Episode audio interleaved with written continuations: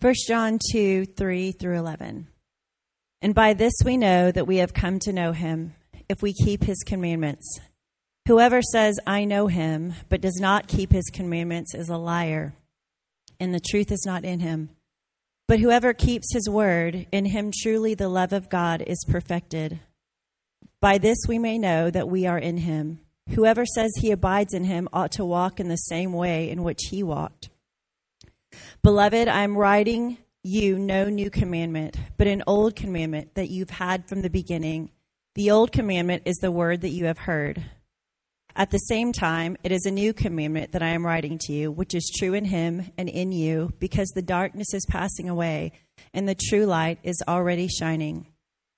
Whoever says that he is in the light and hates his brother is still in darkness. Whoever loves his brother abides in the light and in him there is no cause for stumbling. But whoever hates his brother is in the darkness and walks in the darkness and does not know where he is going, because the darkness has blinded his eyes. This is the word of the Lord. Well, thank you for being here again today. We are in the middle of this series in First John. The, the name of this series is Life and Light because those are two of the big themes you see throughout the letter. And um, so here's one of the things I thought about this week as I was thinking about First John. Every uh, good product that people really want or that there's a high demand for eventually is going to get counterfeited, right? Everything that's really, really good gets counterfeited. Help me out. What is something you can think of that is a very desirable thing that has been counterfeited? Money. Yeah, that's a good one. Cash gets counterfeited. What else? What's that? Art, yes, art can be counterfeited. Yes, anything else? Shoes. I probably have some pleather shoes right now that I think are leather. Yeah. Earrings, jewelry, diamonds can be counterfeited. Memorabilia can be counterfeited. Autographs can be counterfeited. And on and on and on. Thank you for your help. Those are all good examples. Well, here's the thing very early on in the life of the church, just a few decades really after Jesus had ascended into heaven, Christianity began to get counterfeited. Um, that's what's happening in these churches that John is writing these letters, this, this letter to. These uh, ancient churches were questioning whether they really knew God or not. And this morning in these verses, John helps us know whether we really know. He helps us know whether we really know God. He helps us to distinguish in our own lives first, but also in the lives of others, between genuine Christianity and between counterfeit Christianity. And the Holy Spirit, who speaks to us through the scripture, wants us to consider this for our own lives today, guys. Are we the real deal? Is our faith genuine? That's a question for you to think about. And he also wants us to grow in discernment and wisdom as we encounter various teachings and various people who claim to be followers of Jesus. How can you know you know? That's what we're going to see today. So far in First John, we've learned that there was a group of false teachers in these early churches that John wrote to who had led people in these churches away from the truth. We saw in chapter 1, at the very least, they claimed to have fellowship with God, but John says they continue to walk in the darkness. And they also claimed to be without sin. They refused to confess their sin, we saw in chapter 1, verse 9. And as a result of all this false teaching and the people that have left the churches, the, the churches were confused and the churches were fragmented. And so, John, who is the last living apostle, he was Jesus' best friend. All the other disciples have long since been martyred for their faith. John is probably 90 years old. At the very end of his life, he writes this letter to help these churches, to help these Christians that he calls my little children. And what John wants to do is clarify the truth. He wants to clarify for them and for us the real way of Jesus. And so, if you look in verse 3, it's very interesting what John says. He says, By this we know that we have come to know him. By this we know that we have come to know him. In other words, there are ways for every single one of you to tell if you're truly saved, if you're really a believer, if you're really going to go to heaven. There's a million ways to say it, right? In a word, what John is writing about is assurance. That's the doctrine that we're thinking about here assurance of salvation. It is possible, John says, to be completely confident that you are a believer. It is possible to be assured. And when you are assured, your life in Jesus is vitalized and renewed and strengthened. Look with me again at the text. You'll notice three times in those verses that Tisa read, John writes, Whoever says. Look, verse 4, verse 6, and verse 9. Each time he writes that, whoever says, what he's doing is giving a voice to those who have left the churches, to these false teachers who have divided and hurt the churches. And John is building his case here for why Christians should stay, why we should stick with Jesus, and why we should stick with Jesus' people. And he's building the case this morning by exposing the false teaching and the false practices of those who have left. So, what we're going to do today is look at two ways you can know that you know God. Two ways, two pieces of evidence, perhaps, that faith is genuine, not counterfeit. And again, the point is to provide assurance. The first piece of evidence is seen in the first two of those whoever says phrases, which are basically making the same point. The first piece is you can know you know God if you obey him. And the second piece of evidence is verse 7 through 11. You know you know God if you love one another. So those are the two points today. First, you can know you know God if you obey him. And second, you can know you know God if you love. So let's look at that first point then. You can know you know God if you obey him. Look in verse 3. John immediately assures us, as I just said, that it is possible to know that you really know. By this, we know that we've come to know him. Now, think about this with me for a second, okay? Of course, what John means when he uses the word know is maybe not what we initially think of when we hear that word, because we tend to intellectualize the idea of knowing someone or knowing something. And I think that's partly a result of our enlightenment, rationalistic world. But in the Bible, to know someone or to know something is much more than just intellectual knowledge, okay? It's much more than mental assent. It is a deeply engaged and intimate word. Remember all the way in the beginning of the Bible, if you don't know this story, uh, Adam and Eve, first two people, they fall into sin, but God is gracious to them and allows them to continue to live. And, and we read at the very end of Genesis 3 Adam knew Eve. And what happened next? Abel shows up. All of a sudden, there's a kid uh, the way the Old Testament speaks about knowing can even refer to intercourse, to sex. It's, it's that significant of a word. The word is about being intimate and deeply engaged with someone or something. It's much more than intellectual assent only. So John's saying it's possible for you to have assurance that you're really connected, that you really have fellowship with, that you deeply know God. How? Look in the text. The first test is clear. Verse 3 By this we know we've come to know him if we keep his commandments. Obedience. Obedience is the first mark of true knowledge, of genuine connection to God.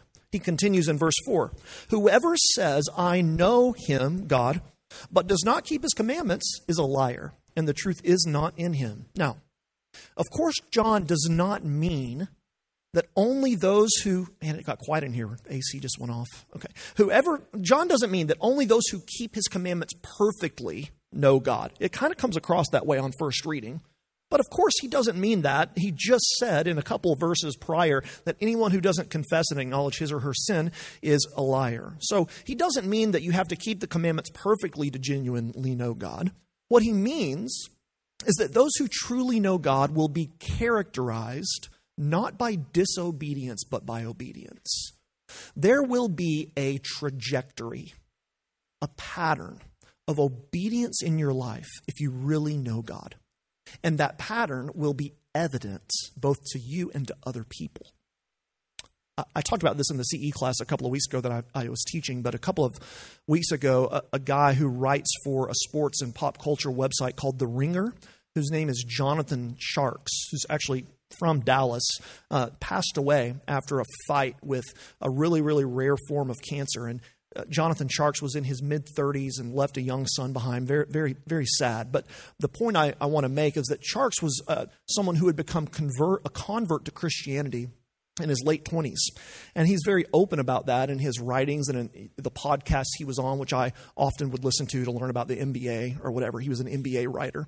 And um, the culture in which he works, the ringer, is very secularized, very rare to be a Christian in that kind of world. But after Tjarks died, um, the Ringer staff, other people that had written with, about basketball and worked closely with him, uh, did a couple of podcasts. And in both of those podcasts, all these non Christian people were talking about his life. And the way they eulogized him was really, really powerful. It was really profound, and it, it, frankly, it was pretty convicting. His evident and discernible faith was something that they said was very, very compelling to them. They knew, based on his life, that he was one of God's people. There was a pattern. There was a trajectory that was discernible to everyone around him that he loves Jesus because he was willing to obey Jesus. The first way to know you know is if you obey. Now, we can fall off the horse on both sides here. Okay? I don't want you to fall off the horse on either side. Some of you fall off the horse this way. You're thinking right now, oh, thank God Luke said it doesn't mean perfect obedience. I don't have to be perfect. uh, so my current lifestyle and my current trajectory is fine. That's what you're thinking right now. And, and I want you to be careful if that's what you're thinking, because it's likely that your tendency is towards laziness. The Holy Spirit says to us through these verses that if you are not growing in obedience to God's commands in a way that is discernible and evident to others, you probably don't really know God. But uh, so don't think I'm fine and do no work to obey Jesus. But, but, others of you are falling off the horse the other way. You're thinking, I have so much disobedience that I can never meet this standard. Your struggle is not with laziness, your struggle is with a lack of confidence. Again, I'll say to you, be careful. John is not saying that you have to defeat all your sin tomorrow. He is saying that there should be a trajectory of obedience in your life. So don't think, oh, I'm doomed as you hear this. Just trust in the Lord and seek to walk in the light. We can know that we know if we are living in obedience. And one other thing I want to point out here look at verse 5. John writes, Whoever keeps his word, in him truly the love of God is perfected. By this we may be sure that we are in him. Now, there's a question over what that phrase, the love of God, refers to.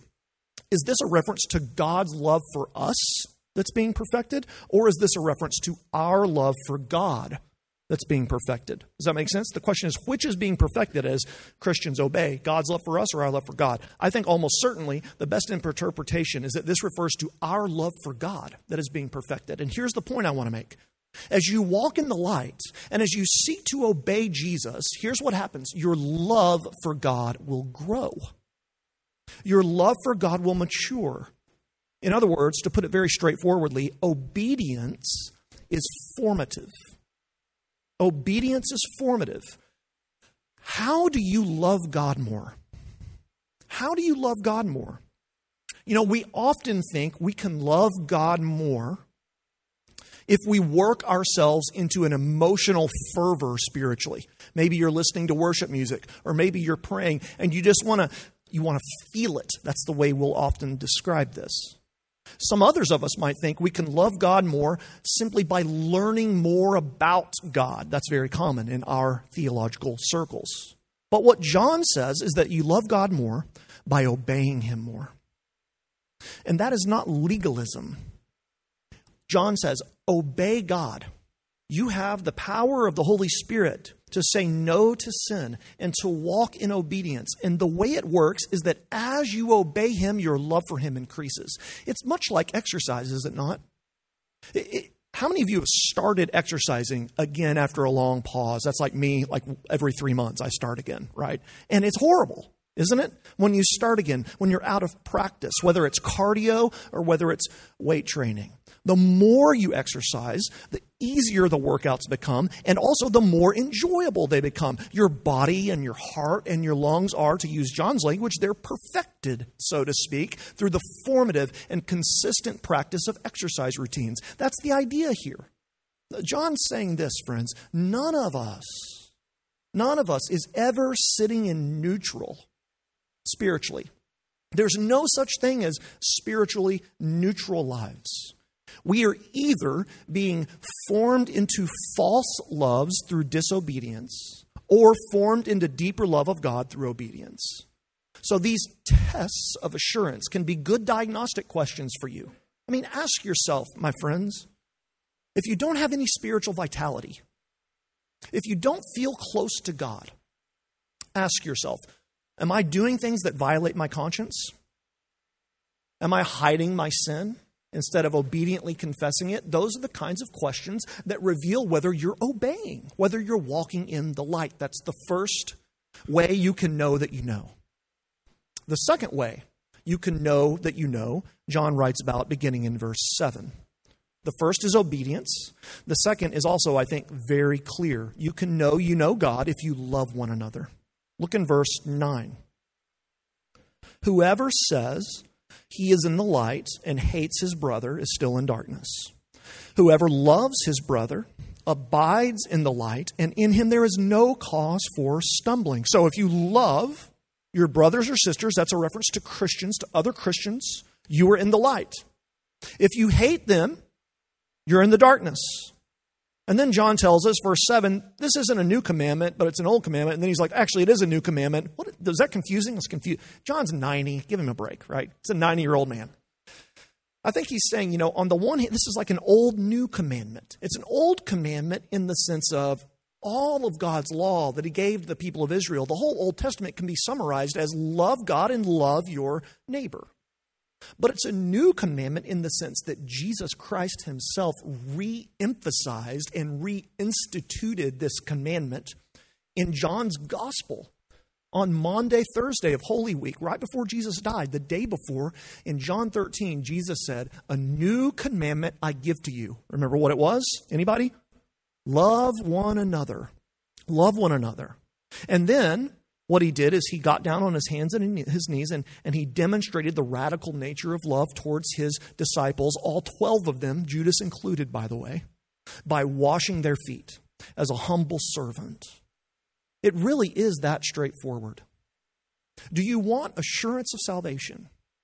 Look at how you love. Look at how you love your fellow believers.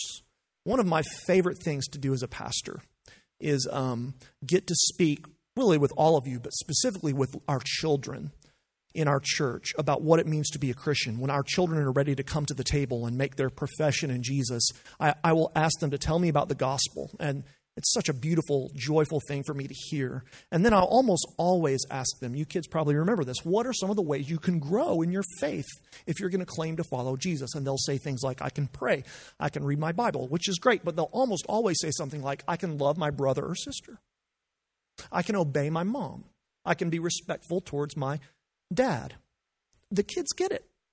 A life of ongoing and persistent sacrificial love for the people sitting around you right now in this church is a sign that you really know God. It's a way you can know that you know. So, are you loving? Are you abiding in the light? What opportunities did you have this week to love your brothers and sisters? Did you love your wife this week by helping with all the house duties, even when you've worked all day? Did you love your husband this week by encouraging and affirming him when you see his frustration? When your roommate had a long night of studying or working, did you clean her room? Did you make him a meal? When you see your friend struggling, with a bad attitude or a persistent habit that's harming them? Do you have the courage to speak the truth in love? When you know someone in this church is sad or worried or afraid, did you call them or text them a note of encouragement or did you pray for them? When your kids, when you kids, when you kids do or say something hurtful or rude to your siblings, do you love them by saying you're sorry and meaning it? Do you love by giving people the benefit of the doubt? Do you love by restraining your tongue from lashing out? Do you love by going to help a friend with a project? There are an infinite number of opportunities in our lives to work out faith through love. That's a way we know we know. And it works the same as obedience. The more you live a life of love, the more your love for God is perfected. If that's true, though, the converse is also true. And that's what John's getting at in verse 11. Look in 11 again. But, so he's just said, if you love, you walk in the light. But whoever hates his brother is in the darkness and walks in the darkness and does not know where he or she is going because the darkness has blinded his eyes. Just as love forms us into further love and light, hate forms us into further darkness and confusion. I heard a story this week. Um, some of you might have heard this story about a, a woman. I think her name was Jerry Jerry Lahum. I'll call her Jerry. And Jerry decided she was going to transverse the Appalachian Trail. That is, start at the bottom in I think northern Georgia and walk the entire hike the entire Appalachian Trail. And one evening, she had been hiking for some time. As she was finishing up her day's hike, she wandered off the trail in the dark to go to the restroom. And she got lost. And she had her gear with her, but as she tried to find her way back to the path, she got confused. And with every decision she would make, even if the decision was a firm one, to go in a particular direction, she grew more disoriented and got more and more lost. And Jerry wandered in the wilderness aimlessly for 26 days. For 26 days. And authorities eventually found her dead in the woods in her tent. And get this her campsite was only 60 yards away from a clearing when they found her, and a 30 minute walk from a logging road with regular traffic. But in the darkness of the woods, she never figured out where she should go the longer we walk in the darkness, the less of a grip we have on what is real. The longer we walk in the darkness, the less of a grip we have on what is true. The longer we live in hate, the more malformed we become. Why? John tells us because the darkness has blinded his eyes. So, now would be a good time now would be a good time for every single one of us to come to the light, to come to Jesus through repentance and faith. Don't wander in the darkness. Don't remain in hate. Don't remain unreconciled. Don't remain unrepentant. Don't refuse to confess. Don't think you can hide.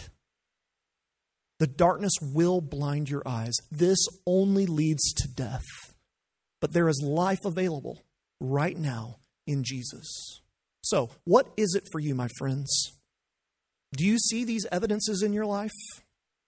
Are you on the trajectory of obedience to God? And is that forming you into deeper love for God? Are you seeking to love the people around you right now, your brothers and sisters? And is that keeping you in the light? Those are very important questions. That's how you can know if your faith is genuine or counterfeit, and it's also, frankly, how you can know if someone else's faith is genuine or counterfeit. And I find it interesting as we wrap up that John grounds, he, he grounds these ways to know that you know, these, these pieces of evidence, of assurance. He grounds them in, in the great story that John himself had been a part of, that, that had changed everything for him. What do I mean? Look with me again at verse 8. John says there, It is a new commandment that I'm writing to you. Now listen, which is true in him, Jesus, and in you, Christian, because the darkness is passing away and the true light, notice the tense here, is already shining. The true light is already shining. What is that? John tells us exactly what that is in his gospel when he remembers Jesus saying, and he wrote it down, I am the light of the world. Whoever follows me will not walk in darkness, but will have the light of life. John grounds everything he says about assurance in the reality that Jesus has come and has shown his light and life in our world.